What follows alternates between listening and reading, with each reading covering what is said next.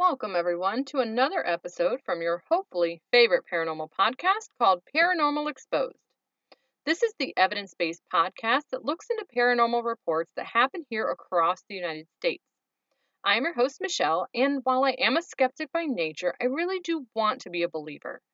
I am both intrigued by the paranormal and really open to the possibilities of what might be out there. So join me every Wednesday as I dive into a different paranormal topic and present to you what is real, what is not real, and what may just be in between. I'll present both the historical facts as well as the paranormal reports, and we will see where the two meet. So join me in exposing the paranormal. This week we are going out to sunny California to Long Beach, and this is the story of the Queen Mary. The Queen Mary is actually said to be the most haunted ship in the entire world.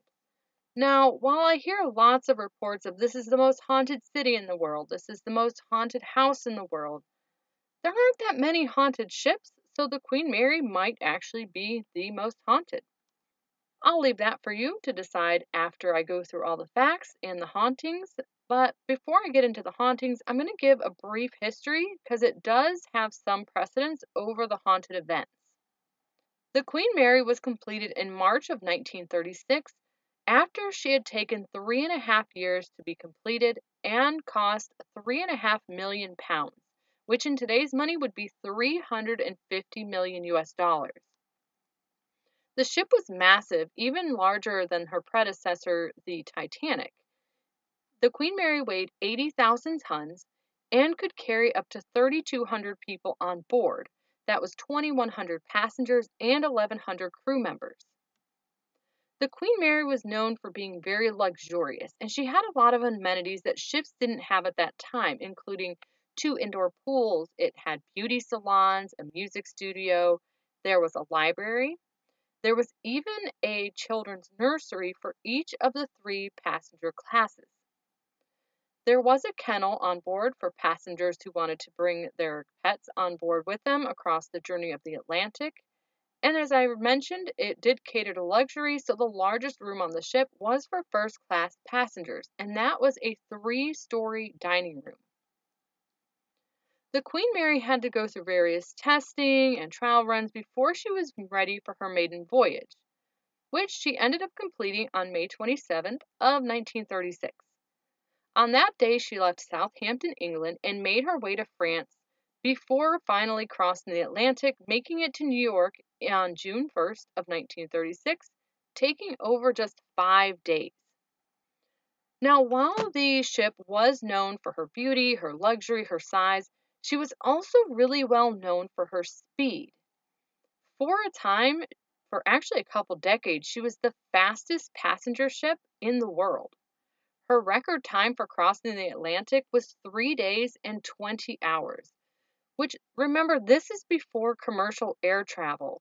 The only ways to get across the Atlantic were by ship, or if you listen to my episode on the Hindenburg, you would know that airship travel via Zeppelins was big at this time as well.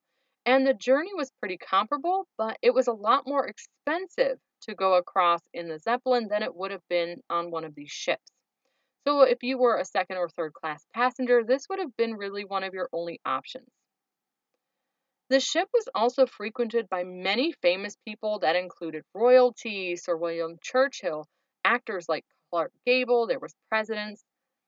And while the ship did cater to this upper class, there were separate areas for both second and third class passengers as well, though if you were in second or third class, you could not enjoy the amenities of the second class. The Queen Mary served as a passenger ship for just a couple years because in 1939 she was en route to New York when on September 1st of 1939 World War II was declared. So immediately blackout conditions were called for to make the ship less discoverable from enemy aircraft and other enemy ships and this included things like painting all the portholes and windows on the ship black. Luckily, on September 4th, the ship ended up arriving safely in New York, where she actually had to dock and stay idle for quite a number of months because of the war. They didn't want her to be damaged or bombed. So on March 21st of 1940, the Queen Mary was finally able to leave the New York port and she was bound for Australia. Though, really, unless you are a high ranking official, no one knew that she was headed for Australia. They actually announced she was on her way back to Southampton, England. The Germans believed this and actually ended up bombing the Southampton port, believing that they were going to be destroying the Queen Mary in the process. Though eventually the Queen Mary made it safely to Australia where she was retrofitted for the war effort. They painted her navy gray to camouflage her from other enemy ships and aircraft, and because of that new color and her speed, she became known as the Gray Ghost. In addition, she was also retrofitted to hold more people on board up to 5,500, which, if you remember, before she could only hold 3,200. They did this by ridding a lot of the furniture and decorative things on the boat, and they also got rid of the regular beds and put in tiered bunk beds so that they could fit more people in each room. They also added anti submarine and anti aircraft weaponry in case the ship encountered enemies. On May 5th of 1940, the ship finally began transporting troops to involve herself in the war effort, which she was perfect for as her speed allowed her to outrun any other enemy ships that she encountered. In 1942, they had to increase their passenger capacity yet again. They did this by ridding the ship pretty much of anything extra carpet, artwork, any other furniture they hadn't got rid of in the first remodel, and they also got rid of the tiered bunk beds, making it so that they were fold up bunks. And you may wonder, what did they do with all the furniture, the artwork, the carpet? Well, they stored them in various ports in Europe and Australia and places like that, so that way they could be kept safe during the war, because again, the Queen Mary wanted to return to being a passenger ship eventually. On October 2nd of 1942, the Queen Mary was on her way to Southampton, England. There was a British cruiser that was escorting her into the port, when there was some miscommunication about who had the right of way, and the Queen Mary accidentally collided with the British cruiser, actually cutting it entirely in half. No one on board the Queen Mary was actually killed, though tragically, 239 out of the 338 people on board the British cruiser ship were killed.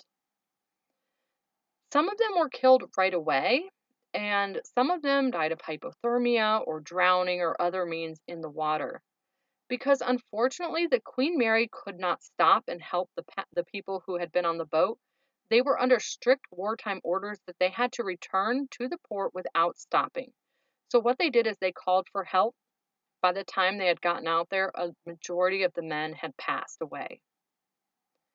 After the war was over, the ships were then used for further purposes of transporting servicemen, their war brides, and their children back to the States and Canada. And the war brides are the women that the men had met overseas, let's say in Europe, and they had married these women, they had had children together, and now these women and children would be U.S. citizens and would be coming back to the States. The ship carried over 800,000 troops and more than 22,000 brides and children during its trips back and forth and during the war. In September of 1946, the ship returned to Southampton, England, where she began undergoing restorations to return to her original purpose as a passenger ship. All the various furnishings and such for the boat were returned from the various ports, and on July 31st of 1947, she finally began passenger service again. The issue was, though, as the years wore on, the demand for transatlantic ocean travel really diminished in lieu of air travel especially in the 60s, I mean, you could get on an airplane and be there in less than a day, whereas on a cruise ship, you're at least three to five days. And ships were used for more recreational purposes. This is when cruise ships became quite popular, especially in the 60s.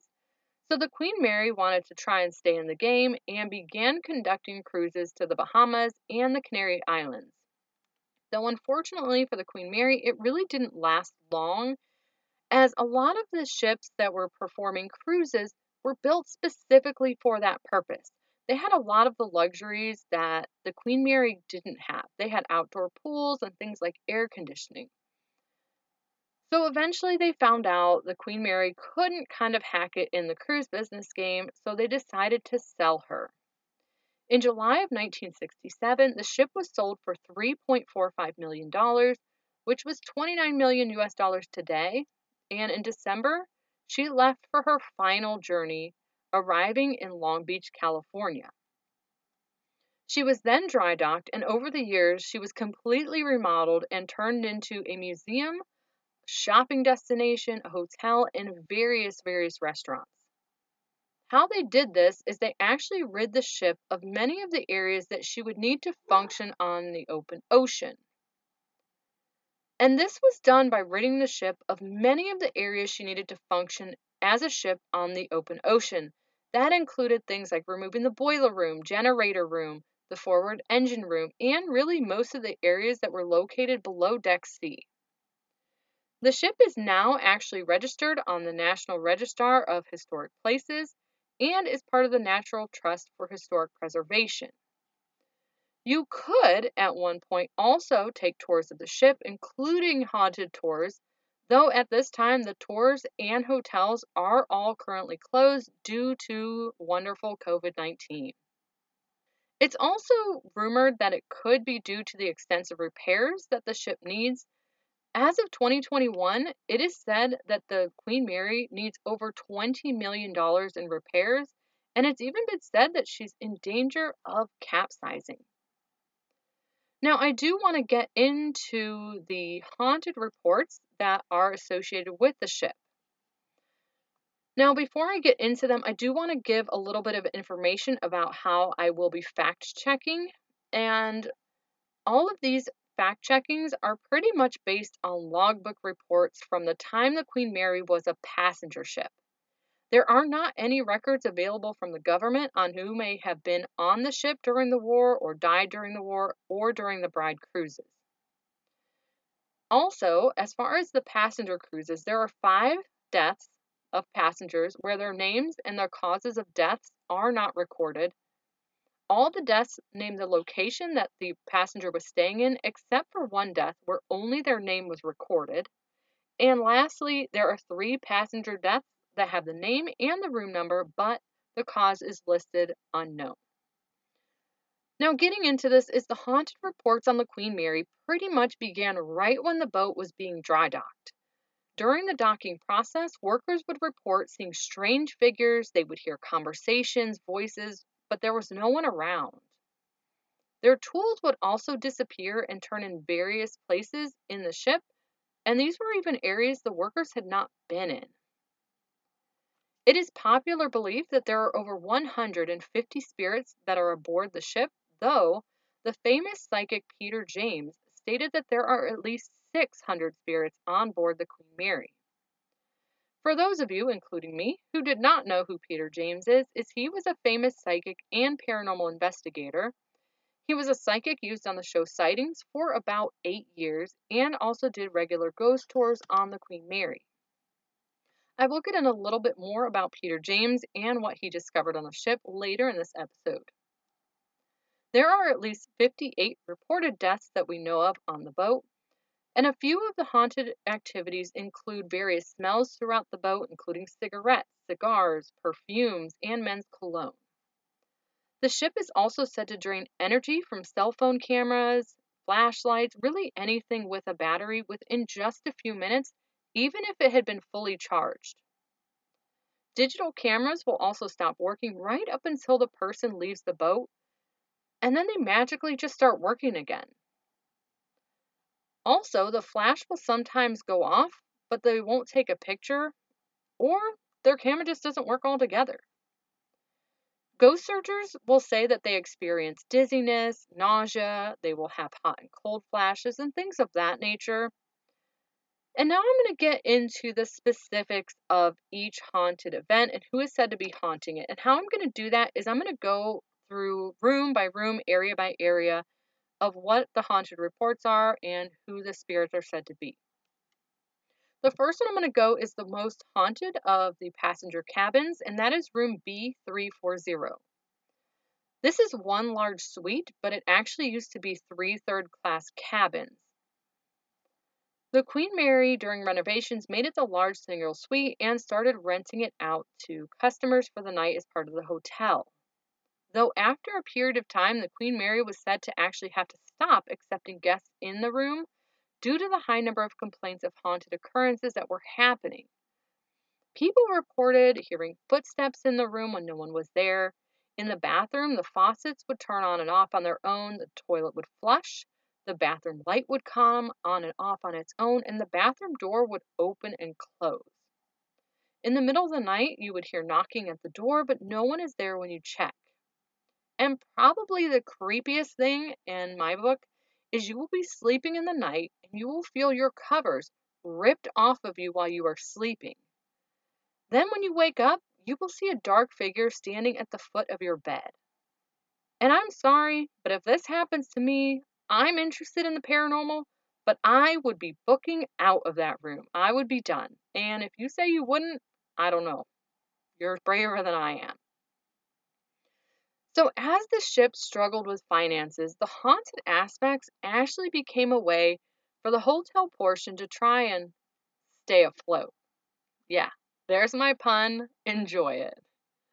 They began renting the room at $499 a night and guests of the room would actually receive what is called a ghostly package, which would include the use of a Ouija board, tarot cards, a crystal ball, and various ghost hunting equipments during their stay.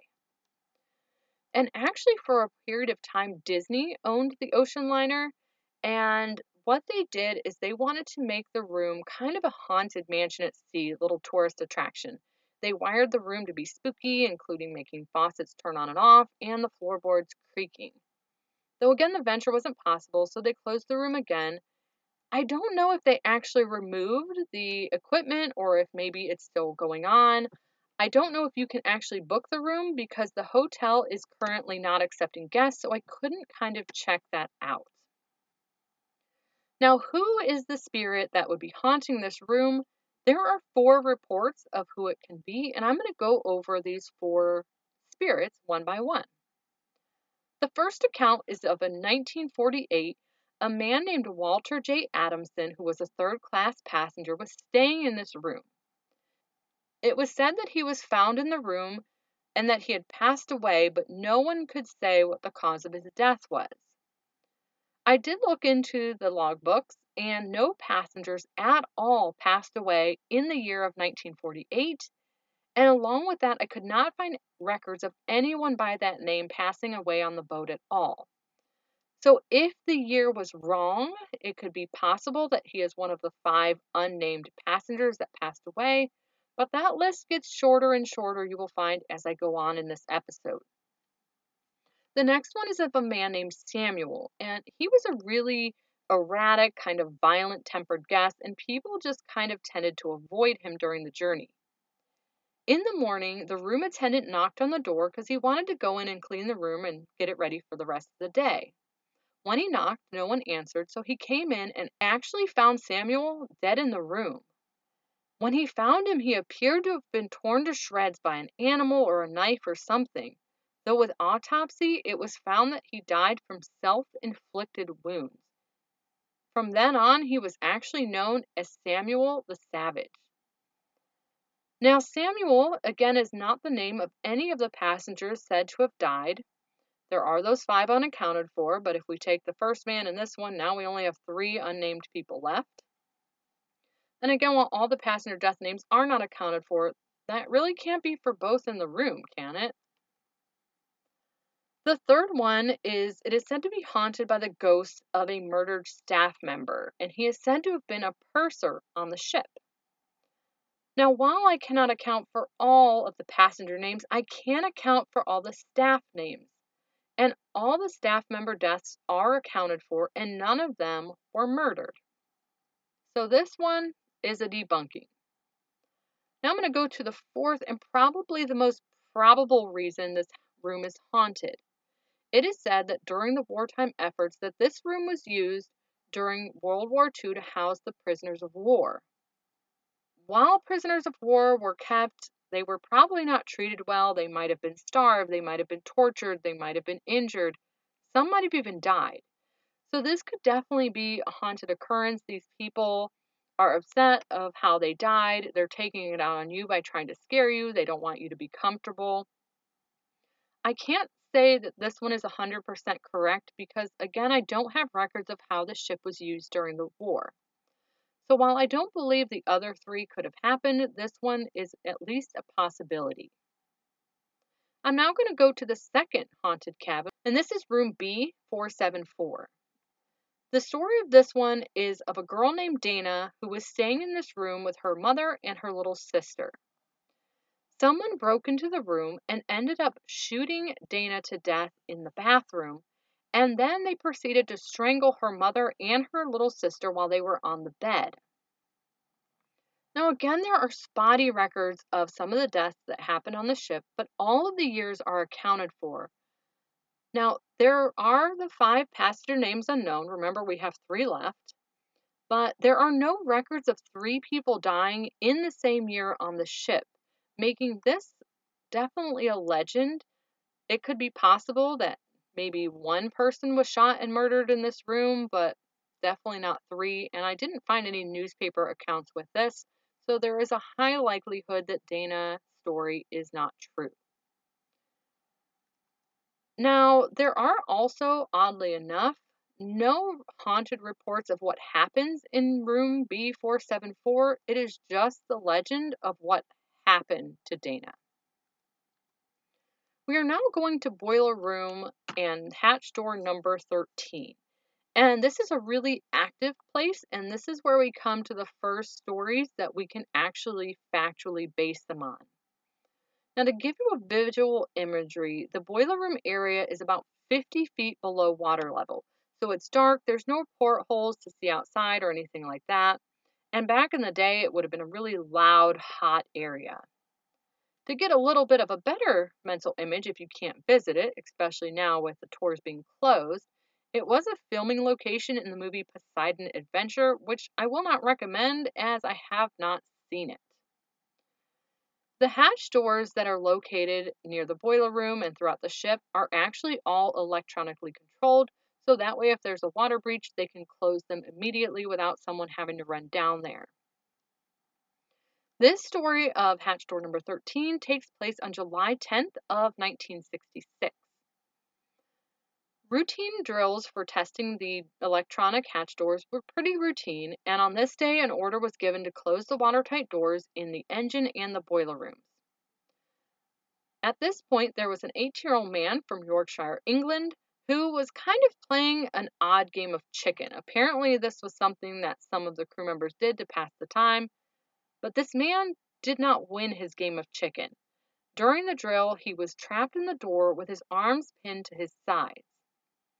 When they found him a few minutes later during the drill, they were able to get the door open and he was still alive. So they took him to the hospital ward on the ship where he showed injuries of being crushed on his arms, his chest, his pelvis, and he was also bleeding from his nose, which makes you worry about internal injuries. He was treated for the injuries, he was given morphine for the pain, though despite best efforts, he died shortly after being taken to the hospital ward. Other reports of the incident state that he was severed in half by the door, and for anyone familiar with the Queen Mary, this would be the man known as Half Hatch Harry.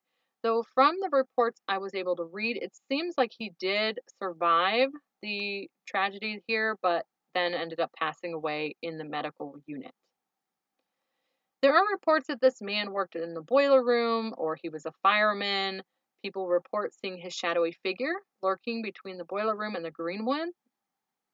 And some people even claim to have spoken to him when he is seen, he is in the area and wearing blue coveralls and sporting a pretty righteous beard. You will hear the sounds of him running or walking behind you, but there's no one there when you look. You can hear him whistling a tune while he works. You can hear him sometimes making loud banging noises like he's hitting a wrench against some of the old boiler equipment. And the most odd one is you will actually see spots of grease in the shape of fingerprints on items he might touch and these even appear on people's faces. You will also hear the screams of him being crushed in the door. This could be associated with him as a ghost, but it, it could also be um, a residual haunting in the area of what happened to this man. There are reports that this man is named John Henry, and again that he is a boiler room worker. But this is false. The man this happened to was actually named Jay Petter. I don't know where the name John Henry comes from. He is not any of the employee deaths that are listed in the logbook. And Jay Petter was a fireman on the ship and did die by being crushed in the hatch door. So this is definitely something where this was a tragedy. He worked on the ship he might be still haunting the area. There's also a scene a little girl in the area, and she's seen sucking her thumb and sometimes carrying a doll. She makes a little less sense to me because even if it was a bride cruise or whatnot, a little girl would not be allowed in any of the rooms where there would be big mechanical things like engine rooms or boiler rooms. So, unless she's a ghost who likes to kind of travel around the ship, she is not somebody who would have been in here. There are shadow figures that appear and disappear on the catwalk. These could be Jay Petter. This could also be some of the other employees who had passed on the ship. There are 16 crew members who have passed during the passenger ship cruises. So, definitely could be the shadow figures still doing their work. It could also be that of the ghost of William Eric Stark. He was a senior second officer who worked on the ship. I am going to give the account of what happened to Mr. Stark, and this is all fact based on stories reported from family as well as death certificates and historical events. On September 18th of 1949, William Eric Stark was told by the captain to go and pour him some gin. He went into the captain's quarter, looked for the bottle of gin, and finally found one tucked away in a cabinet. Before he poured the drinks, he took a drink for himself, but quickly realized that he had made a big mistake. It did not taste like gin at all, so he went to the captain and reported what had happened. The captain was immediately worried as he said, You found the old bottle of gin I had tucked away that I had finished and had put a cleaning agent in it. So he told the man he should go to the doctor on ship and have his stomach pumped. But he was a young, strapping 30 year old man, invincible, so he refused, saying, Don't worry about it, I'm all good. Well, the next day, he actually started to feel unwell, but at that point it was too late to have his stomach pumped, so the doctor just began giving him treatment for the poison. The boat arrived in England on September 20th, and he was immediately transported to a hospital on land. There he was able to see his wife and speak with her, but on September 23rd, Five days after ingesting the poison and two days shy of his 31st birthday, William Eric Stark passed away. Per records, he was given a proper officer's burial at sea, but he is not haunting the sea and he is not haunting the hospital where he died. He is said to be haunting the Queen Mary. And he can be seen roaming the halls, still looking for the bottle of gin or making his rounds to make sure everybody is doing what they're supposed to. There are also reports that people say they are patted on the back, and this might be William Eric Stark saying, You're doing a good job, keep up the good work. There are also claims of a man dressed in white worker's overalls whistling a tune, leaving greasy handprints. But my thing with this is this is a really similar claim, other than the overalls are white versus blue, to the claims of Jay Petter so I'm sure this might be the same ghost. Maybe he sported overalls when he was working in the uh, boiler room, and then he might change the color if he was doing his fireman duties. I don't know, but it's definitely awfully similar. There's also said to be the spirit of Dana, who was murdered, if you remember, in the fourth floor room in her bathroom. There's no reports of what Dana looks like or what she does. They just say that they see her here but again, I couldn't find records of her ever existing. The boiler rooms are now empty of their original equipment after the renovations, though when ghost tours are given, you can actually come in here and still view the room. Speaking of ghosts in the boiler room, that brings us to Grumpy. And he is known as Grumpy the Growling Ghost. I did not make that up. he is the growling ghost. No one has been able to figure out the origins of who Grumpy may be, but he is said to be one of the most memorable ghosts. Why, you may ask? Well, would you forget a ghost that comes up to you and growls and snarls? I probably wouldn't. In addition to the growling and snarling, he can also be heard coughing, and it's a very weak cough, which makes people think that it's an older gentleman. And sometimes you can smell cigarettes when he is around, which makes us think that it's probably the cigarettes that cause him to cough. Grumpy does sometimes hang out in the boiler room, but he mainly likes to hang out in the room under the stairs by the first class swimming pool. Which takes us to the reports of the swimming pools. There are two pools on board, first and second class, but neither pool is operating. The second class pool has been completely removed and actually functions for two other rooms on the ship now. The first class pool does still exist, technically, but it's in really terrible condition. And there's even reports that some of the beams from the floor below have been removed during renovations, so the pool is actually in danger of caving in. It is a stop on the ghost tour when those restart, but there are no plans to restore the pool, and that's for a couple different reasons. Number one, it would be really, really costly. Number two, California law states that a hotel pool in the shallow end must be three feet deep or less. Well, the pools on the Queen Mary were 6 feet deep in the shallow end and 12 feet in the deep end. So, not very kid friendly, not very friendly for anyone really. But a fun fact about the pools is they were actually both for men and women, which was uncommon at that time. Usually it was separate times for men and separate times for women. I'm going to cover the first class pool first and in the first class pool, there are reports of a child seen clutching a teddy bear. I'm not sure if this is the same child seen sucking her thumb in the boiler room, but that little girl has a doll and this little one has a teddy bear. There is also the sound of women laughing, sounds of splashing in the water, and you'll even witness wet, wet footprints on the ground leading towards the changing rooms. Women have been spotted wearing 1930s style bathing suits and are seen wandering the deck around the pool. There is a young woman who walks around in a tennis skirt, but she will always walk behind a pillar and then just disappears. There's also another little girl who will appear in a cloud of steam, and you will see her in a blue and white dress, though as quickly as she shows up, she immediately disappears. And lastly, there is a woman in an old wedding gown who is standing next to a little boy in a suit. Now, while I can't really state anything about the other ghosts in the pool because I don't know who they are, they could be any of the passengers who might have passed, this one doesn't really make sense. So, for this one, I don't have a record of any children passing away on the boat except for two young infants, a newborn and an infant, so not a little boy. So the only way a little boy would have been a death on the passenger ship is if it would have been on the cruise ships with the bride cruises. This leads us to the next issue with this is the woman in the wedding gown. Uh, on the bride cruises, these women were all married. That's the only way they were getting over to the States so they would not have been wearing a wedding gown. So this story is pretty much debunked of this one, which still leaves us with three little kids who have been haunting the area.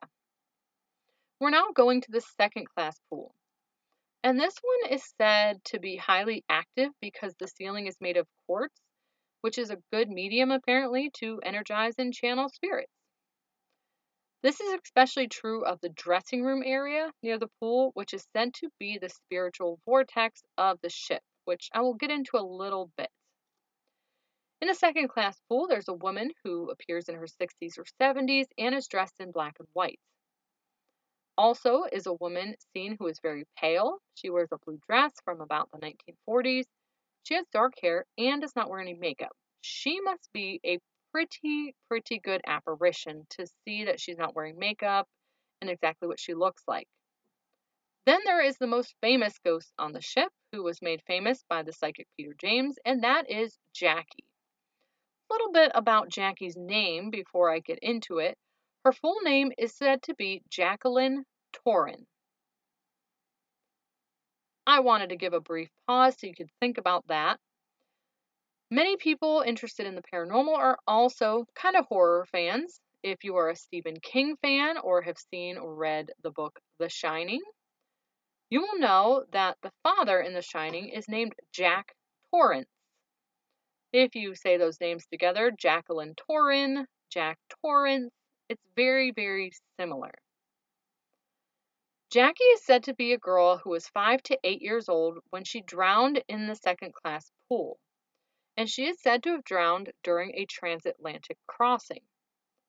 The reports with Jackie is you will hear a little girl splashing and giggling. You will see small children footprints walking into the changing rooms. Jackie will also call for her parents and will even respond to questions when prompted. She enjoys playing peekaboo from the balconies that are above the pool. And she was first contacted in 1991 by Peter James. He is said to have talked to her for over 10 minutes on camera, but I looked everywhere and couldn't find the filming of their conversation. But it was so prominent that it actually is what got him involved in the show sightings. Now, even though Jackie was said to have drowned in the second class pool, she now plays in the first class pool, which could be because the second class pool doesn't exist any longer. Now, along with Jackie, there's another little girl named Sarah. She's a little older than Jackie and is also said to have drowned in the second class pool in 1949. Her and Jackie now get to be friends forever, and Sarah acts as Jackie's protector though there's no accounts of how she protects her. Like, does she stand in front of her? Does she hold an arm in front of her? I don't know. Jackie and Sarah are both the children ghosts there, and again, there is no records of children dying on the boat other than the two babies. In 1949, I have no accounts of, ja- of Sarah passing, which this would have been during passenger ship cruise time, and I would have a record of that. If Jackie died during the bride cruises, I don't know how we know she drowned in the second class pool because there are no records, again, from the bride cruises. Now, one thing to think about with this is she might have told someone she drowned in the second class pool. I don't know. But again, no records of who Jackie might have been. In the pool, you can't have a ghostly haunted place without the lady in white. She likes to hang out here and is known to sing to Jackie. Grumpy also likes to hang out with Jackie, who is very popular ghost on the ship, apparently. Then, she also is visited by Dana, who likes to hang out with the other kids, but again, no records of Dana. Now, none of the ship logs do report a drowning death on the ship, though, again, there are a few passengers who have passed that I don't have any cause of death. There's also the bride cruises, but that's a lot of people haunting the boat who did not drown. But maybe these ghosts just like to hang out by the pool, go for a swim in their afterlife. They don't necessarily had to have drowned. Now, as I said earlier, the changing rooms are kind of said to be the spiritual vortex. These are near the pool and are small, cramped room with numerous little stalls on each side they're by the back of the pool and are said to hold a lot of negative energy. When people are there, they kind of feel a heavy, sad, depressed feeling. And this is said to be because of one incident with a woman being attacked, raped, and murdered in the changing rooms. I don't have record of this rape and murder on the boat. Um, I couldn't find any newspaper articles or anything like that. But if this did happen, I could see why there would be such a vast amount of negative energy. This would have been such a tragedy for this poor woman. In addition to that statement, I do want to give a little bit of insight that I was thinking about the pool areas. I find it really interesting that other than Grumpy hanging out here sometimes and the little boy in the suit who 99.9% doesn't exist, There are no men that actually are said to haunt the pool. It's just a bunch of ladies. And remember, men and women could both be at the pool together. So that was just something I found interesting when I was reading through. I'm now going to move on from the pools to a room called the Mauretania Room. And this was used to hold receptions, events. And in 1989, this is the only report that is said to have happened in this room. There was two staff people who entered the room to get it ready for an event that was going to happen that evening. When they entered the room, there was a passenger sitting in a chair in the middle of the dance floor. They had a lot of work to do and they didn't need the passenger to move at that time, so they didn't really bother or speak to the passenger. They just went about cleaning and rearranging things, getting it ready. As the time got closer to the event, uh, some other staff members entered to assist in readying the room.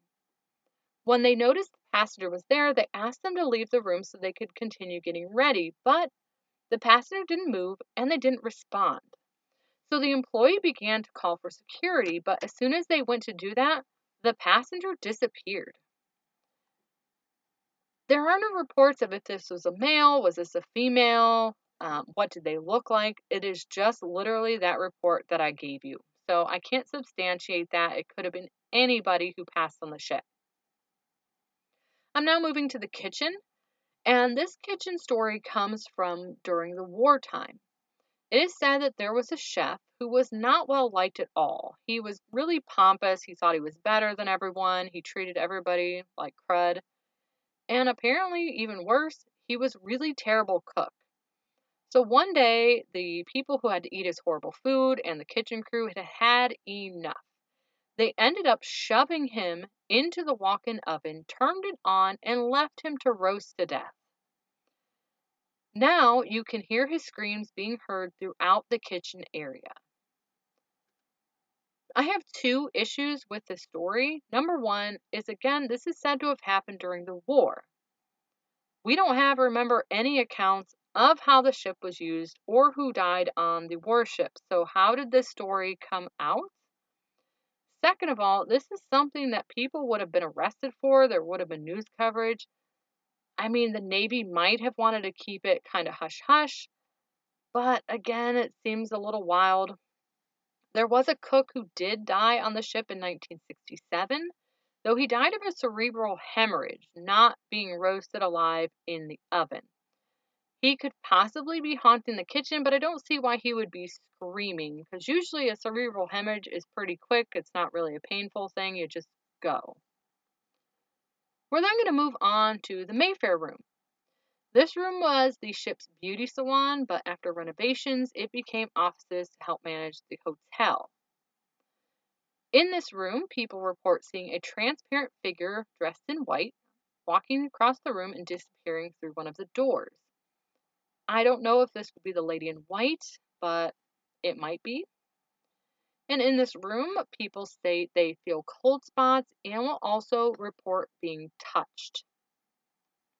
In the Queen's Salon, the woman in white likes to hang out here and is thought to have been a, a first class passenger. She likes to dance across the floor in her long white gown for eternity. We now move to the atrium where there is an antique piano, which is for decoration only. It is actually strictly stated that no one is allowed to sit at or play the piano, but this apparently doesn't apply to ghosts. Many report hearing the piano being played and actually seeing the woman in white playing it. In the observation bar, this was a bar for first class passengers only, and the woman in white likes to get around a bit and is seen here as well. In addition to her, you'll also see several other men and women enjoying a drink at the bar. This takes us to the bow of the ship, which is said to be haunted following the tragedy I mentioned earlier in 1942, where the Queen Mary accidentally hit the British cruiser ship, splitting it in half. It is said that you can hear the screams along the area of the men, you will hear the sound of metal tearing, pounding on the walls, water rushing in. But remember, no one on the Queen Mary passed away during this accident, so those who died would have been the men on the smaller ship. I doubt that we would have heard their screams as the Queen Mary was booking it. She wasn't slowing down, so she would have passed the area pretty quickly. This also results as there really wouldn't have been pounding on the walls, especially of the bow of the ship, because if people were close enough, they probably would have been pulled under from the undertow of the Queen Mary as she went. I could see the sound of the metal tearing and probably some water rushing in. Maybe the screams are residual hauntings, but I don't know about that one. There's also, I'm going to now move on to the next area, and this is of the second and third class children's nurseries. In them, you will hear laughter, giggling, and even crying from children. There is a baby that is said to be heard crying in the third class nursery, and it's believed to be that of a baby boy who died soon after his birth. In records, there was a baby boy born on the ship in 1946, though when he was born, he was seriously ill and died shortly after being born. I don't see why this baby would be haunting the nursery, as if he was born that ill, he would have never left the medical wing and would have never been in the nursery. The second baby that died on the boat was in 1951, and that was a child who was an infant who died of an illness. So this could definitely be the baby haunting the nursery. It might have been in the nursery for a while before it got sick. And when children are sick, especially infants, they tend to cry, wail. So I could see this baby being the crying baby. Now, in the first class suites, you will see a tall man dressed in a 30s era black suit. Phones will also ring in the middle of the night, but no one is ever on the other end of the line. People will also report having to open their portholes suddenly to air them out, as the room will have the sudden smells of cigars, perfumes, aftershaves, and things like that. And the last room I want to go into was the one I thought would be the most haunted, but apparently is not, and that is the ship's medical wing and morgue area. So, again, over 50 people died on the boat, and all of them would have ended up here at some point. And what you will hear, the only haunted reports are of ghosts. You'll hear their gasping and choking in the morgue and medical area. So, in the case of the Queen Mary, there wasn't a morgue like on modern ships, but instead they had caskets that they would keep for men, women, and children in the cargo hold. If you died at sea and the doctor could figure out what was wrong that caused your death without an autopsy, he would fill out the paperwork and just embalm you at sea. If the doctor could not determine your cause of death, your body would be placed in cold storage until the ship could dock. And if you were a crew member, it was customary. Ugh, sorry. And if you were a crew member who died at sea, it was customary at that time that you would be simply buried at sea. But regardless, all of these bodies would have eventually ended up in the medical unit.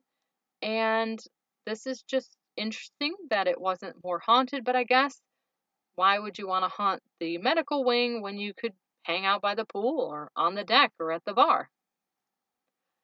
You may also wonder why did the haunting reports start when the boat was dry docked and not before? Some believe that the spirits were enjoying the open ocean, enjoying their afterlife for eternity, sailing with the wind in their hair, and now they're angry or bored because they no longer get to sail. They're just on this big tourist area where people are always coming through their home. And also, a lot of the reconstruction destroyed a lot of the areas of the ship that they would have enjoyed, like the pools. And they might just be a little upset or trying to figure things out. Maybe they want to see what you're doing and kind of explore. So, ending off here, there have been 58 reported deaths on board the Queen Mary since the ship launched in 1936. 41 of those were passengers and 16 were crew members. The majority of these deaths were from natural causes, with the remainder being a few accidents. Death records were not kept during the war, so I cannot include these numbers or prisoners of war who may have passed on the boat, though there really, again, aren't reports of military people haunting the ship, so I'm not sure how much their spirits would be attributing to the haunted reports. I'm not sure if the Queen Mary is haunted, but there are definitely a lot of experiences, there's lots of reports, there's lots of deaths. So there's definitely a good indication that this could be likely. But regardless of what I think, I would love to hear your thoughts on whether you think the Queen Mary is haunted or not. Maybe some personal experiences you've had, proof you want to show me, or just some other facts that you have. I'd love to hear your feedback on this episode and suggestions you may have for a future episode, maybe one in your state. So make sure you tune in every Wednesday wherever you tune in, and don't forget to leave a review. I'd recommend a five star, but you know, I am biased. Also, follow this podcast so that you know as soon as a new episode is ready and you can show a little bit of love. You can also follow the podcast social media pages for more information on all of the past, future, and this episode, including pictures, links, and much, much more. You can follow on Facebook at Paranormal Exposed, on Instagram at The Paranormal Truth, or you can always email at paranormalexposedpodcast at gmail.com. Again, thank you all so much for tuning in, and I will catch you all next Wednesday.